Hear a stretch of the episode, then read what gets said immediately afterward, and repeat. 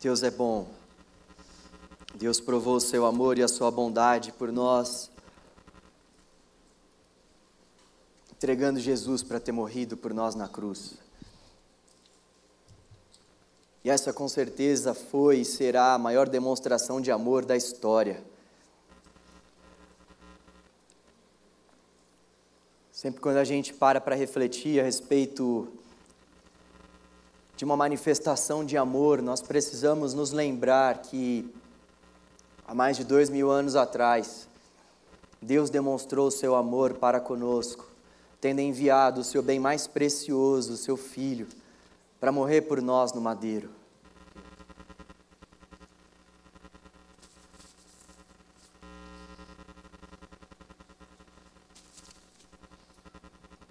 Perdão por isso, vocês já são da casa, né?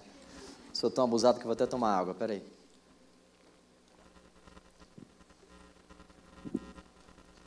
Tudo que nós fizermos, tudo na nossa vida, deve ter isso como referência. Existe alguém que me ama.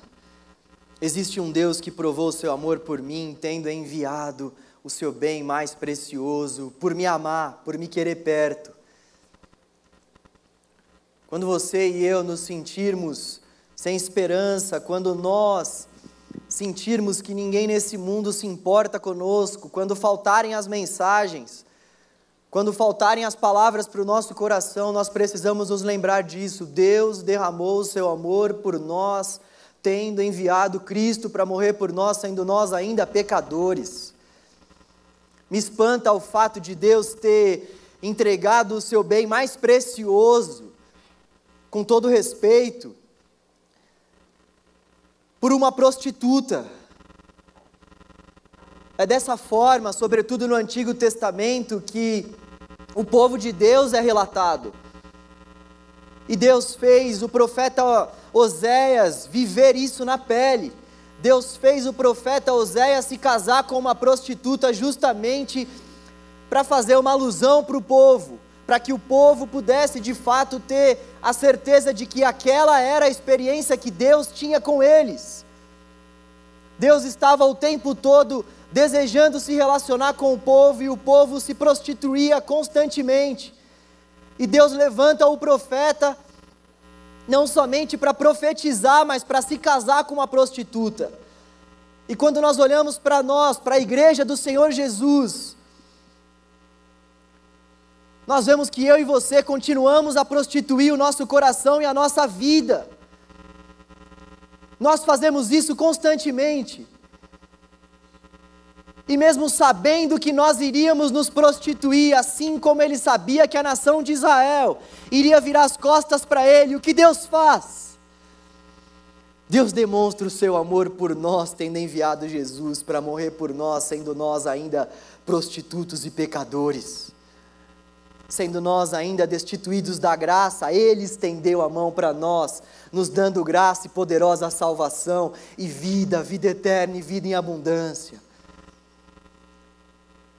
É por isso que nós estamos aqui louvando a esse Deus que é poderoso, é por isso que nós vivemos os nossos dias dando a esse Deus poderoso que demonstrou o seu amor por nós.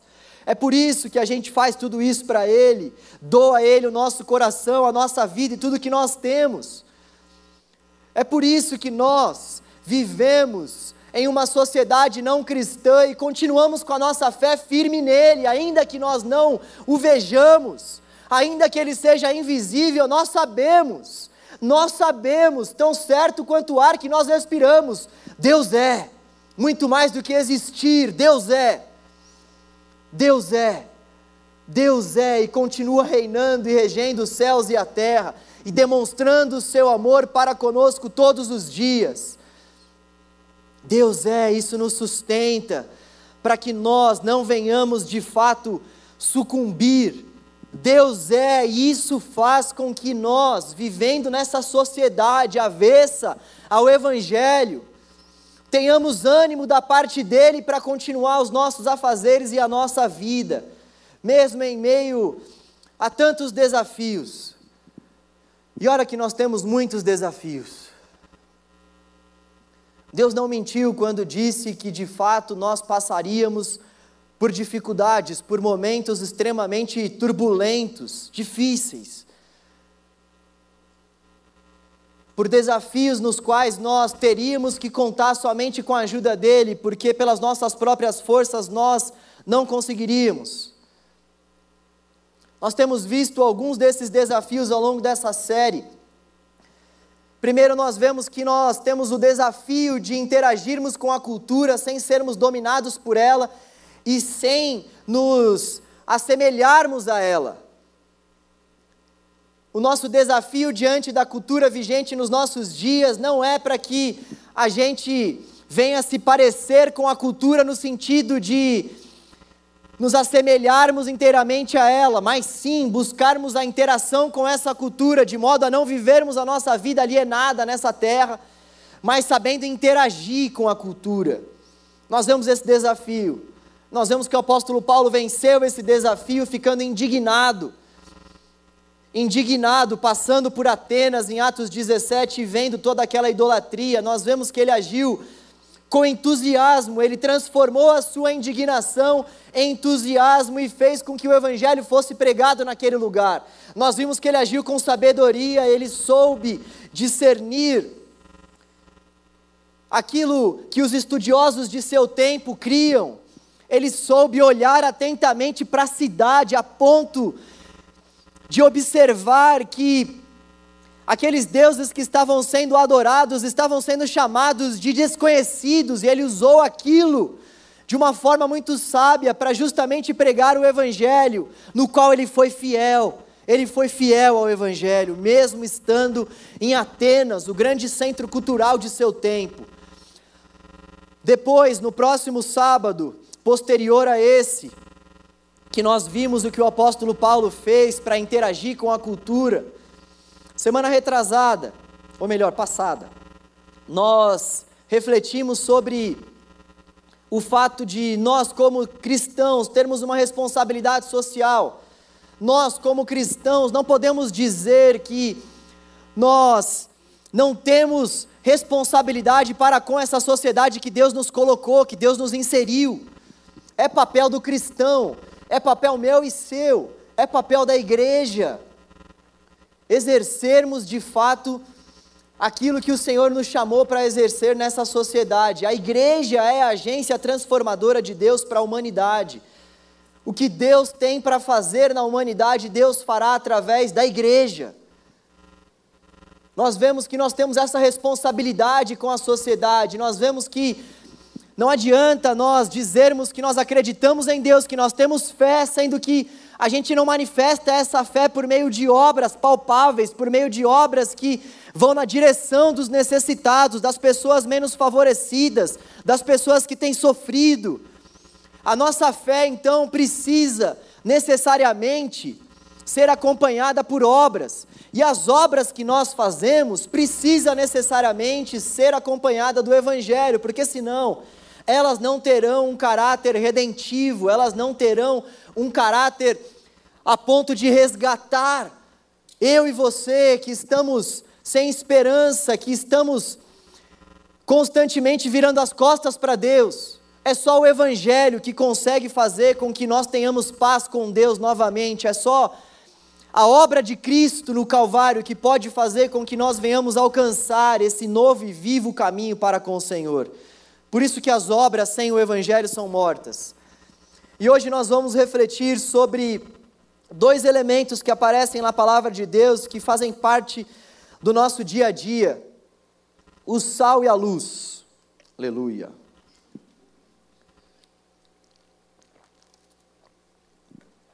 O sal e a luz.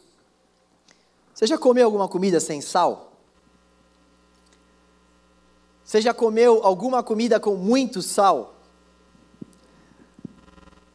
Eu conheço pessoas que sempre quando vão nos restaurantes pedem para o garçom trazer aquele sacejinho, meu Deus, sachê, sachê, aquele pouquinho de sal para colocar na comida.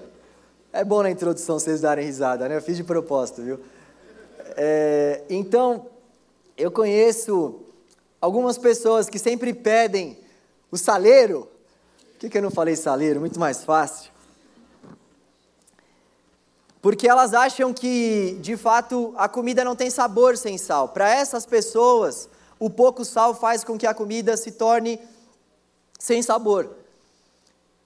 Por outro lado, no que diz respeito à luz, você já foi exposto ou exposta a uma luminosidade muito grande?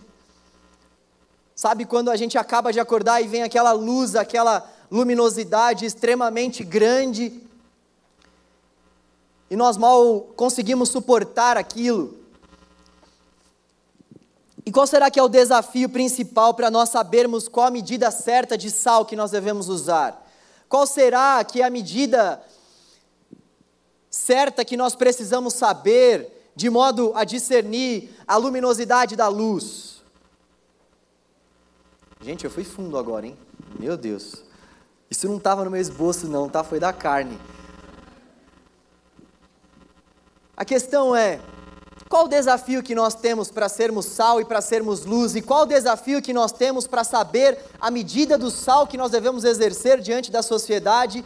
E qual também deve ser o nosso desafio para nós identificarmos qual que é a medida da luminosidade da luz que nós devemos exercer para com esse mundo? Alguém anotou isso? O desafio principal para nós fazermos todas essas coisas é o mesmo desafio que nós temos para interagir com a cultura renovação da mente.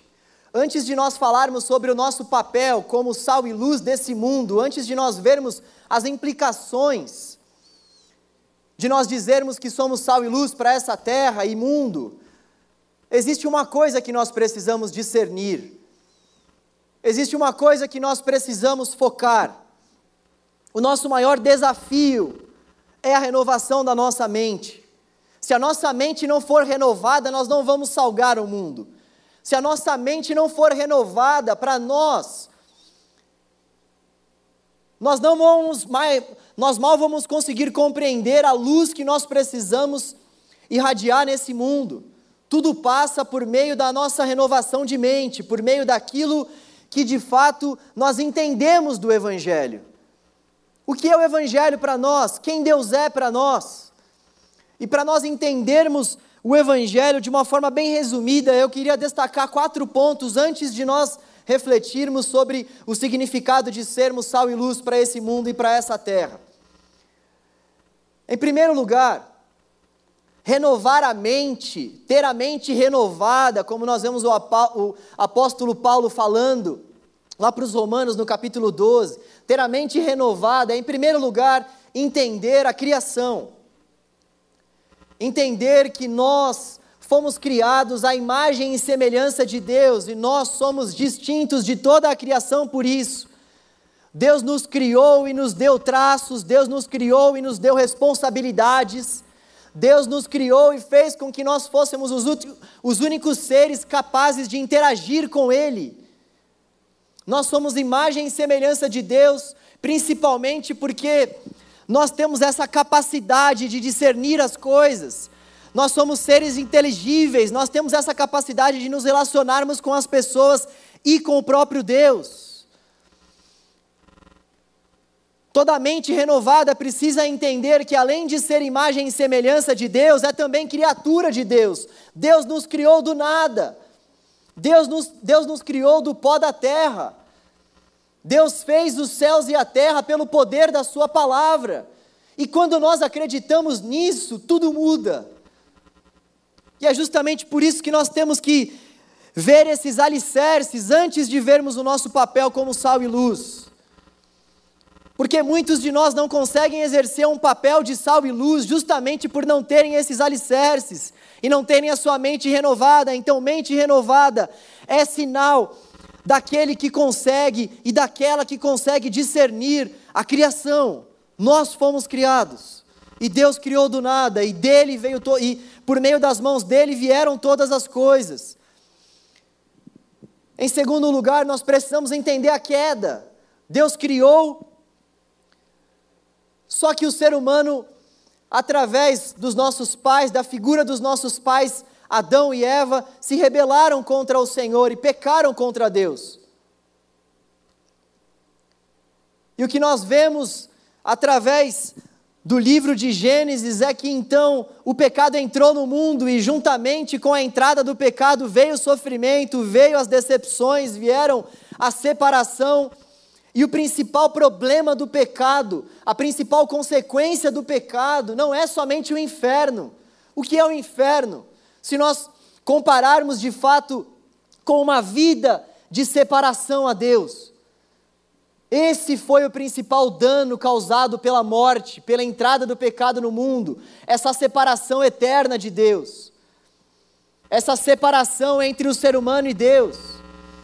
Deus vinha ter com o ser humano, vinha ter relacionamento com o ser humano sempre ao entardecer, e esse relacionamento foi quebrado, esse relacionamento foi frustrado por meio da entrada do pecado no mundo. Então, se em primeiro lugar nós precisamos entender quem nós somos, ou seja, criaturas de Deus, imagem e semelhança de Deus, em segundo lugar, uma mente renovada precisa entender quem se tornou, quem nós nos tornamos depois da queda. Nós nos tornamos seres deploráveis, pessoas egoístas, pessoas que em todo tempo insistem em seguir as próprias mazelas dos seus corações, pessoas idólatras. Eu e você somos assim. Eu e você viramos as costas para Deus na primeira oportunidade que nos é oferecida. A humanidade criada agora vive sem conseguir desfrutar totalmente dessa misericórdia, dessa graça de Deus. Mas existe um terceiro ponto, que é o da redenção. Nós precisamos entender quem nós somos, imagem e semelhança de Deus, criaturas de Deus, quem nós nos tornamos, pecadores, caídos, corrompidos pelo pecado, e também precisamos entender quem nós nos tornamos em Cristo. Em Cristo nós fomos resgatados, em Cristo nós fomos redimidos, em Cristo nós fomos salvos, em Cristo nós fomos socorridos. Jesus veio nos buscar. Deus promoveu o nosso perdão, a nossa cura, a nossa redenção. Tem um teólogo que diz que antes mesmo de Deus dizer haja luz, ele já havia dito haja cruz. Deus promoveu a redenção a toda a raça humana. Se por um lado, se por um lado o pecado entrou no mundo, por outro lado Jesus Cristo veio para pagar pelos nossos pecados, para pagar pelas nossas dívidas. Jesus Cristo veio para nos dar uma nova esperança, para fazer conosco uma nova aliança. Jesus veio para fazer uma nova aliança, aliança essa marcada com o seu próprio sangue, selada com o seu próprio sangue, com a sua própria vida. É isso que é redenção. Deus, através de Jesus, nos resgatando, nos livrando do império das trevas e nos transportando para o reino do seu Filho amado, nos trazendo redenção e um glorioso futuro. Falando em futuro, o quarto ponto é a consumação. Criação, queda, redenção e consumação. Esse é o resumo do Evangelho. É isso que nós precisamos saber para que a nossa mente seja renovada. Essas são as principais marcas de uma mente renovada. Uma pessoa que entende quem é, uma pessoa que entende quem se tornou depois da queda, uma pessoa que entende quem se tornou depois de Cristo e uma pessoa que sabe quem se tornará na eternidade. O Evangelho aponta para nós uma certeza: o final do livro já está escrito. O final do livro já está escrito e o final do livro diz que Jesus vai voltar para buscar a sua igreja. E então não haverá mais dor, não haverá mais morte, não haverá mais sofrimento, não haverá mais angústia, e nós estaremos com o Senhor face a face por toda a eternidade. Essa é a nossa esperança. Essa esperança nos move, essa esperança faz com que eu e você devamos acordar todos os dias pela manhã e agradecermos ao Deus da nossa salvação, porque Ele nos salvou, muito mais do que ter simplesmente nos perdoado. Ele nos quis com Ele por toda a eternidade, e por isso enviou Jesus e demonstrou o seu amor para conosco. consumação. Tudo que nós vemos nesse mundo visível terá fim, e o governo de Cristo então será estabelecido, e todo joelho haverá de se dobrar diante daquele que é Senhor, e não somente Salvador, mas Senhor e Salvador. Criação, queda, redenção, consumação. Agora nós estamos prontos para abrir Mateus capítulo 5 e entender que é sermos sal e luz para esse mundo e para essa terra. Abra aí a sua Bíblia, por favor, Mateus capítulo 5. A partir do versículo 13.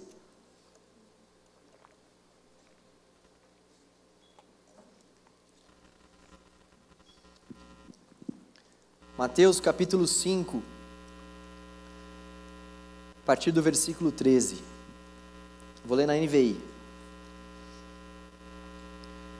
Vocês são o sal da terra, mas se o sal perder o seu sabor, como restaurá-lo? Não servirá para nada, exceto para ser jogado fora e pisado pelos homens. Vocês são a luz do mundo. Não se pode esconder uma cidade construída sobre um monte. E também ninguém acende uma candeia e a coloca debaixo de uma vasilha. Ao contrário, coloca no lugar apropriado e assim ilumina a todos os que estão na casa. Assim brilhe a luz de vocês diante dos homens, para que vejam as suas boas obras e glorifiquem ao Pai de vocês que está nos céus. O sal era comumente usado naquela época como um conservante, principalmente para as carnes, para os alimentos. Lembre-se que naquela época ainda não tinha o refrigerador Brastemp Frost Free. E então as pessoas tinham que usar o sal para conservarem mais os alimentos. Jesus está usando aqui no Sermão do Monte dois elementos que faziam parte do dia a dia daqueles daqueles ouvintes. Dois elementos extremamente comuns: uma candeia, ou seja, uma luz, e o próprio sal. E Jesus faz isso para mostrar para os seus discípulos algumas coisas, e eu gostaria de refletir com você sobre três aprendizados que nós podemos extrair em relação ao sal e à luz.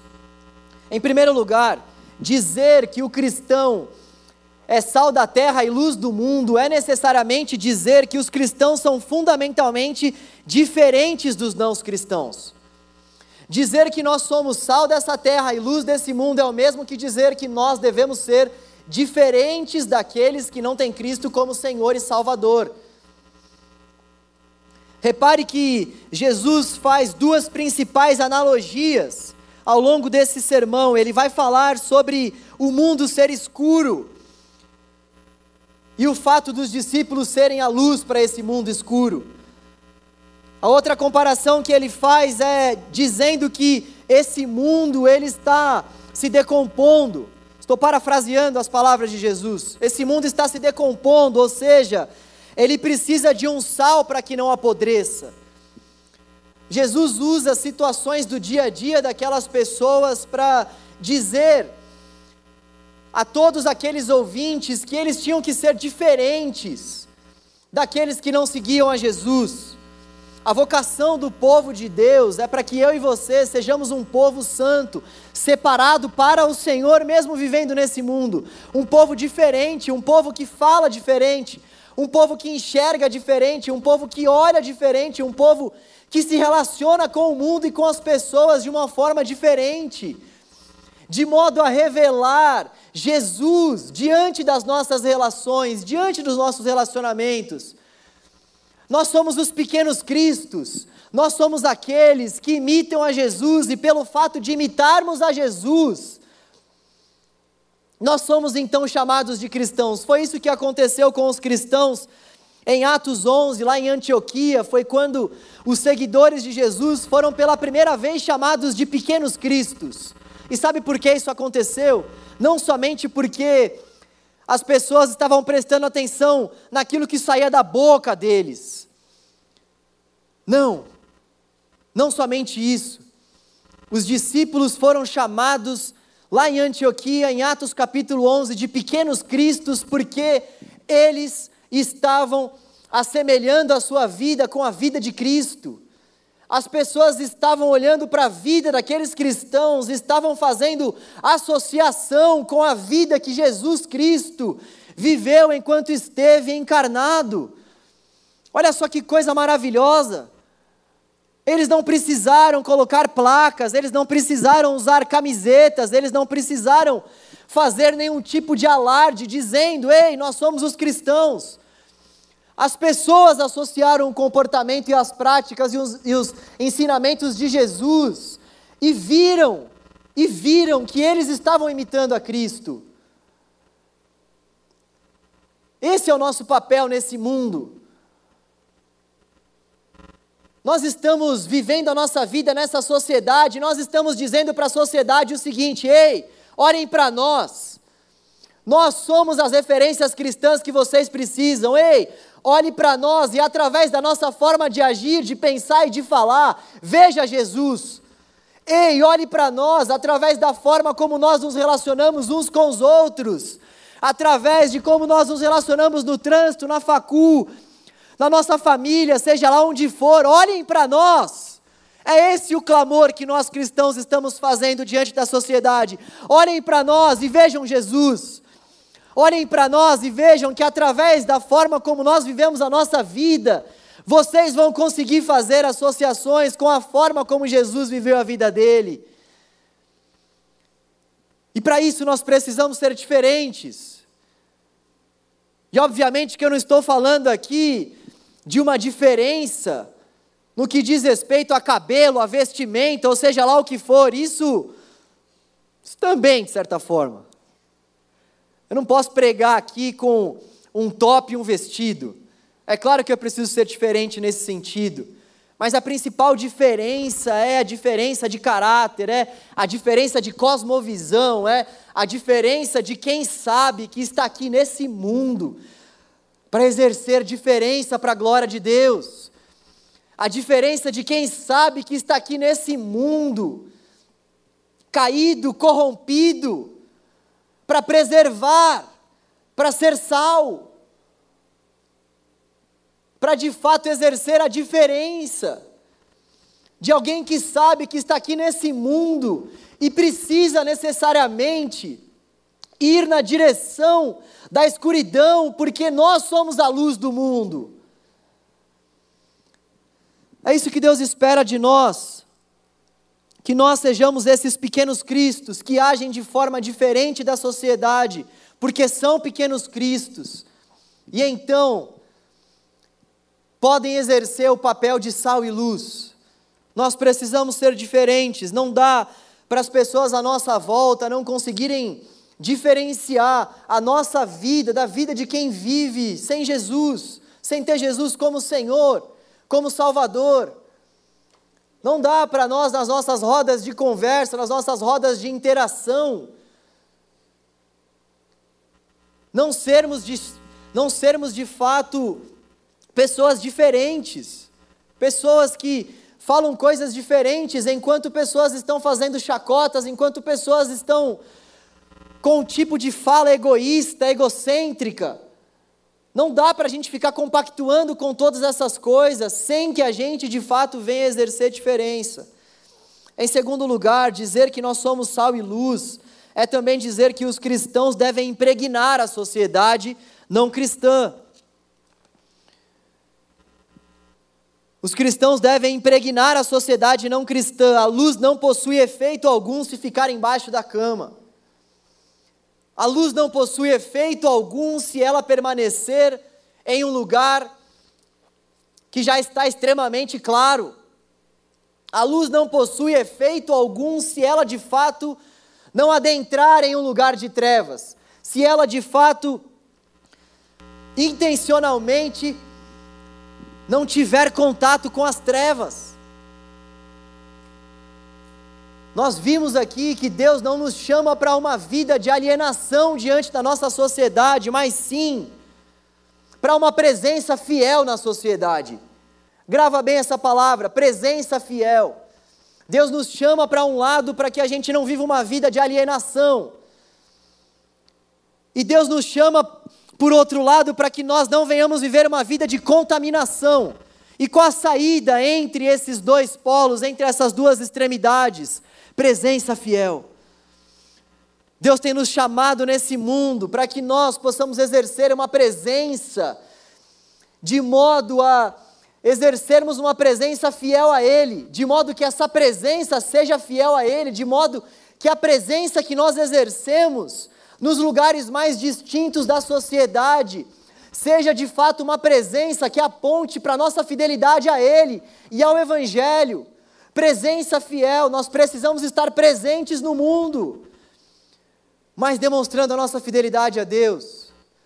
Deus nos chama para que nós venhamos exercer uma influência em relação a várias áreas da sociedade, mas tudo isso debaixo de muita fidelidade a esse Deus que nos criou e que tem nos sustentado dia após dia. Os cristãos, ao invés de se, de, de se afastarem da sociedade, retirando-se para um lugar onde não conseguem afetá-la, devem mergulhar nela por meio dessa presença fiel, com essa presença fiel também. E aqui, aqui talvez está um grande desafio para nós. Eu não sei se você já conhece, ou melhor, se você já conheceu alguma pessoa que começou bem na igreja, que no começo estava lá louvando a Deus, participava de ministério, vinha para a célula, estava com uma fé legal, firmada no Senhor, querendo exercer um papel de influência na sua faculdade,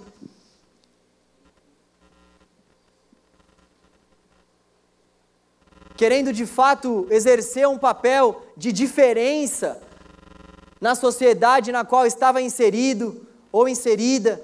E essa pessoa, com o passar do tempo, ela foi querendo influenciar quem estava à volta dela, mas a grande verdade é que, com o passar do tempo, ela acabou sendo influenciada pelo meio no qual ela estava. E deixou então de influenciar. E passou a ser influenciado ou influenciada. Isso acontece muito conosco. Isso acontece muito com a gente, com com os jovens de uma forma geral, principalmente por conta do nosso ambiente de trabalho, principalmente por conta da faculdade que nós muitas vezes estamos inseridos. Nós somos puxados, nós somos em todo tempo atribulados, atacados, para que nós venhamos nos misturar com essa cultura vigente, para que nós não venhamos impregnar a sociedade de modo a preservá-la, de modo a refletir a luz de Cristo para quem precisa e está na escuridão. Nós somos puxados para baixo o tempo todo para que isso não aconteça.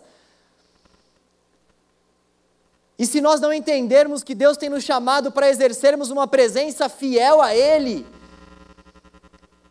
nós constantemente seremos mesmo puxados para baixo se nós não dependermos do Senhor nesse processo de interação com a cultura, se nós não tivermos a nossa vida de oração, de leitura, de devoção ao Senhor em dia, nós vamos sair por aí tentando ser sal e luz para essa terra, mas não conhecendo o Evangelho, não conhecendo de fato os princípios e valores da palavra, não tendo acesso, não tendo acesso à verdade que pode de fato nos capacitar e nos libertar, então, a consequência disso é que as doutrinas que estão sendo pregadas aí fora, as filosofias mundanas, os mestres do mundo, facilmente conseguem distorcer os nossos caminhos e fazer com que nós venhamos desviar do reto caminho que Jesus tem traçado para nós vivermos e andarmos. Presença fiel, fidelidade ao Evangelho, fidelidade ao Senhor. Em terceiro lugar, os cristãos podem influenciar a sociedade não cristã. É isso que quer dizer para nós que nós temos que ser sal e luz. Nós podemos influenciar a sociedade não cristã. Queria ler um trecho do livro O Cristão em uma Sociedade Não Cristã, do John Stott. Presta bastante atenção nisso, bastante atenção. Nós cristãos temos o hábito de lamentar a, deterior, a deteri, deterioração dos padrões do mundo como um farisaico ar de grande desapontamento. Criticamos sua violência, desonestidade, imoralidade, desrespeito para com a vida humana e sua ganância materialista. O mundo está se afundando cada vez mais, dizemos, com o encolher de ombros, como se isso não, não fosse parte da nossa responsabilidade. Mas de quem é a culpa? Quem é o responsável por isso? Vamos colocar a coisa da seguinte maneira: se a casa fica escura ao cair da noite, não faz sentido algum culpar a casa, pois é isso que normalmente acontece quando o sol se vai. A pergunta a fazer é: onde está a luz? Se a carne se estraga e não dá mais para comer, culpar a carne não faz sentido algum, pois é isso que acontece quando se permite que as bactérias se desenvolvam. O que se precisa perguntar é: onde está o sal? Da mesma forma, se a sociedade se decompõe e seus padrões declinam a tal ponto que ela acaba se tornando uma noite escura ou um peixe mal cheiroso, é um contrassenso culpá-la. Pois é isto que acontece quando homens e mulheres caídos são deixados entregues à própria sorte e o egoísmo humano não é questionado. A pergunta é: onde está a igreja? Porque o sal e a luz de Cristo não estão impregnando e transformando a sociedade. É pura hipocrisia da nossa parte erguer as sobrancelhas, sacudir os ombros ou cerrar o punho o Senhor Jesus disse que nós tínhamos que ser o sal e a luz do mundo. Portanto, se a escuridão e a decomposição existem, a falha é nossa e temos que assumir a nossa culpa. Uau! Uau! A falha é nossa e temos que assumir a nossa culpa. Se nós não estamos impregnando essa sociedade, sendo nós sal e luz, se nós não estamos influenciando essa sociedade, mesmo Jesus tendo dito que nós somos o sal dessa terra e a luz para esse mundo, não existe nada de errado com o sal ou com a luz, existe algo de errado conosco. Com a gente que recebeu essa ordem de Jesus, essa ordenança de Jesus, e não está conservando o mundo à sua volta, e não está iluminando as trevas à sua volta. E, gente, isso é para todos nós, para mim, para você, para todos nós que queremos seguir a Jesus. Nós precisamos exercer um papel de influência nessa sociedade. Quando nós olhamos para a história, nós vemos que foi justamente isso que os grandes homens e mulheres de Deus fizeram. Quando nós olhamos para a história de John Wesley, por exemplo, nós vemos que através daquilo que esse homem fazia. Toda uma nação foi transformada pelo poder do Evangelho. Nós vemos que John Wesley ele foi fundamental para a abolição da escravidão do seu tempo. Nós vemos que os ensinamentos de Wesley e a forma como ele pregava o Evangelho foram determinantes, inclusive, para a própria formação da nação norte-americana. Nós vemos a história de Jonathan Edwards, que foi um pregador temente ao Senhor, que quando pregava, toda uma congregação ficava de fato com o coração quebrantado e contrito diante de Deus, um homem que também fez questão de exercer a sua responsabilidade social, influenciar a sociedade na qual estava inserido.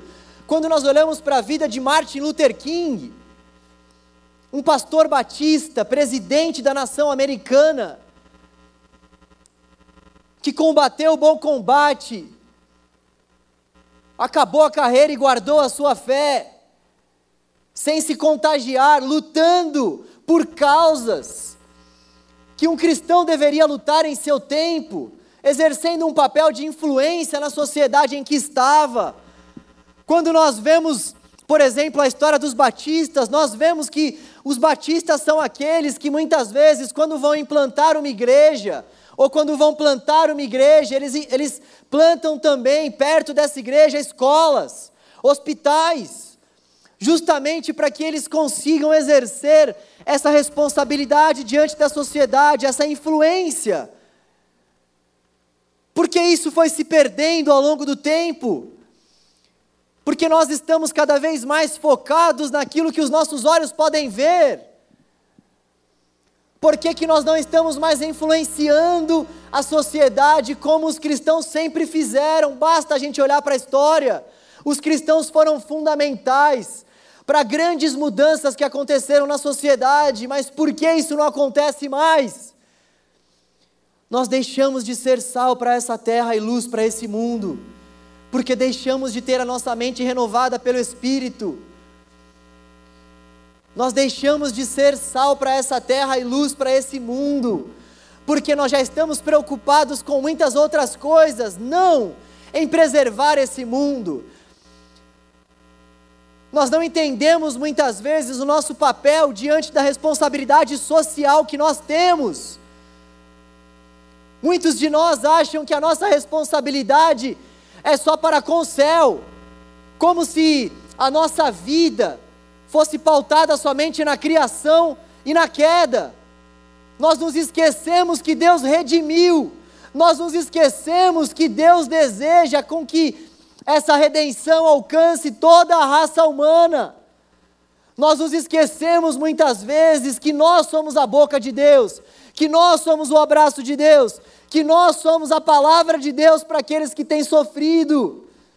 Nós nos esquecemos muitas vezes que Deus, Deus deseja transformar a nossa sociedade. Ainda que o Evangelho apresenta para nós um novo céu e uma nova terra, essa é uma verdade da palavra, é também verdade que Jesus nos disse que nós devemos ser sal para essa terra e luz para esse mundo.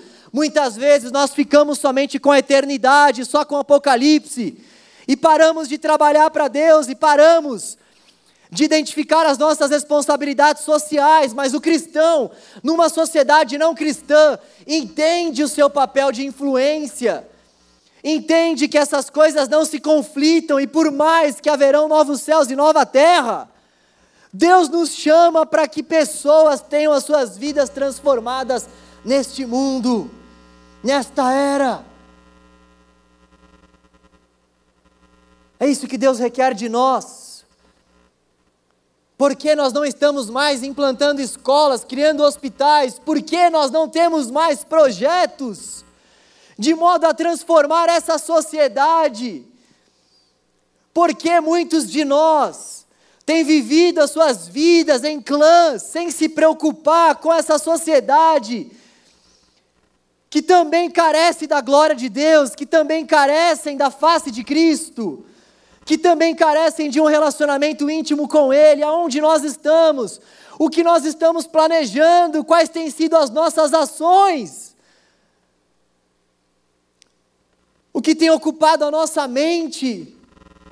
Deus tem nos chamado para um tempo de renovo, de transformação, para um tempo de responsabilidade diante da sociedade, para um, para um tempo de compromisso com o Evangelho, para um tempo de presença fiel da nossa parte nessa sociedade.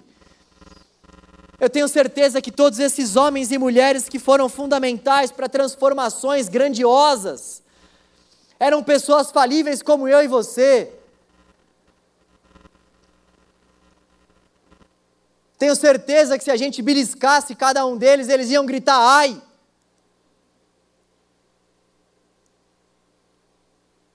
A diferença não está em nós, a diferença está no Deus que nós servimos. E o Deus que nós servimos prometeu que não iria abandonar a sua igreja. Nós temos o maior ajudador da história, nós temos o maior professor da história, nós temos o maior encorajador da história, o próprio Deus vive em nós.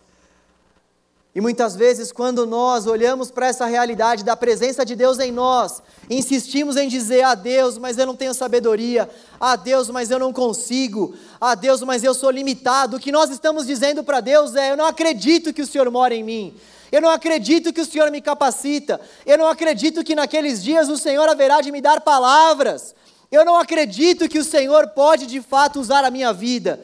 É isso que nós estamos dizendo a Deus: chega! Eu e você precisamos dar um basta nessa vida monótona, nessa vida que nós vivemos muitas vezes de modo a não salgar essa terra e não ser luz para esse mundo. Chega, não dá para mais brincarmos de sermos crentes. Deus tem nos chamado para um tempo novo em Sua presença. Deus tem nos chamado para um renovar de mente. Galera, o Evangelho transforma pessoas. E Deus, Deus deseja usar as nossas vidas para que essas vidas sejam transformadas aí fora. Nós precisamos des desesperadamente entender isso. O Evangelho transforma pessoas, por isso nós precisamos ser sal e luz. Esse mundo está carecendo de transformação genuína. Esse mundo está aflito. As pessoas estão aflitas, precisando desesperadamente de um Salvador, precisando desesperadamente de um melhor amigo, de um Pai, de um Senhor. Nós somos os detentores da mensagem inspirada por Deus. Nós somos a igreja do Senhor, comunidade santa, separada por Ele para boas obras, separada por Ele para o anúncio, separada por Ele para o testemunho, separada por Ele para exercer presença fiel, para interagir com a cultura de modo a não envergonhar o Evangelho. Vamos orar ao Senhor, que Deus nos ajude. Senhor, te damos graças por esta noite e pedimos ao Senhor, Deus, encarecidamente, Pai, para que o Senhor venha ao nosso encontro e nos dê poder para vivermos o teu evangelho, Deus. Senhor, ao longo desse mês nós falamos sobre responsabilidades que nós temos diante da sociedade, vivendo em um mundo não cristão. E Deus, nós queremos que a palavra do Senhor seja o nosso árbitro, o nosso juiz, que a palavra do Senhor nos governe, nos instrua, Oh Deus, nós queremos que a nossa mente seja renovada para que nós possamos interagir com a cultura de modo a não nos assemelharmos a ela. Oh Deus, nós queremos que o Senhor de fato use as nossas vidas para que nós venhamos salgar esse mundo sem sabor e sejamos luz do Senhor aonde existem trevas nesta nação, Deus. Oh Senhor, ajuda-nos, Deus Ajuda-nos, poderoso Deus. Se conosco, Senhor. Se conosco, Deus. Oh Deus, capacita-nos, Pai. Nós precisamos do Senhor. Senhor, com que nós não sejamos sucumbidos diante da cultura, Deus, diante dessa sociedade que não teme ao Teu nome mas com que nós sejamos pequenos cristos, pessoas que imitam a Jesus, seguidores e seguidoras fiéis, para que então as pessoas à nossa volta possam, possam dizer: Estes seguem a Jesus, eles se parecem com Jesus. Ajuda-nos, Deus, a exercermos um papel de influência nessa sociedade tão desesperada e aflita Ajuda-nos, Deus. Nós temos a mensagem dada pelo Senhor. Nós temos o sal dado pelo Senhor. Nós somos a luz. Ajuda-nos, Deus. Em nome de Jesus, Pai. Senhor, com que através aqui da vida destes jovens, Deus, toda uma sociedade seja influenciada. Oh Deus, eu sei que essa é uma oração ousada, mas com que através dessa geração, dessas pessoas que estão aqui, Senhor, hospitais sejam criados, escolas sejam criadas, centros de recuperação sejam criados, ambientes que promovam a redenção sejam criados, instituições instituições, Deus, com caráter cristão sejam feitas, para que vidas sejam transformadas, com que ONGs sejam criadas aqui por estes jovens, por nós. Oh Deus, com que através dessa geração aqui do canal, Senhor, o Senhor vem exercer um papel de influência diante de toda essa geração aí fora, Deus. Fale conosco, Senhor. Fale através de sonhos, fale através da Sua palavra, fale através dos louvores que ouviremos ao longo da nossa semana. Fale, Deus, e enche o nosso coração, Pai, com a Tua presença. Enche o nosso coração, Pai, com a Tua capacitação, com a Tua sabedoria. Encha, Deus. Encha, Deus, em nome de Jesus. Amém. Graças a Deus. Deus é bom. Bom, nós encerramos a nossa série hoje, foi uma série curta esse mês. É o mês que ainda vai reservar algo muito especial para nós. No próximo sábado nós teremos aqui o pastor Jonas, que é um pastor presidente aqui da nossa igreja, e o Alisson, que é filho dele.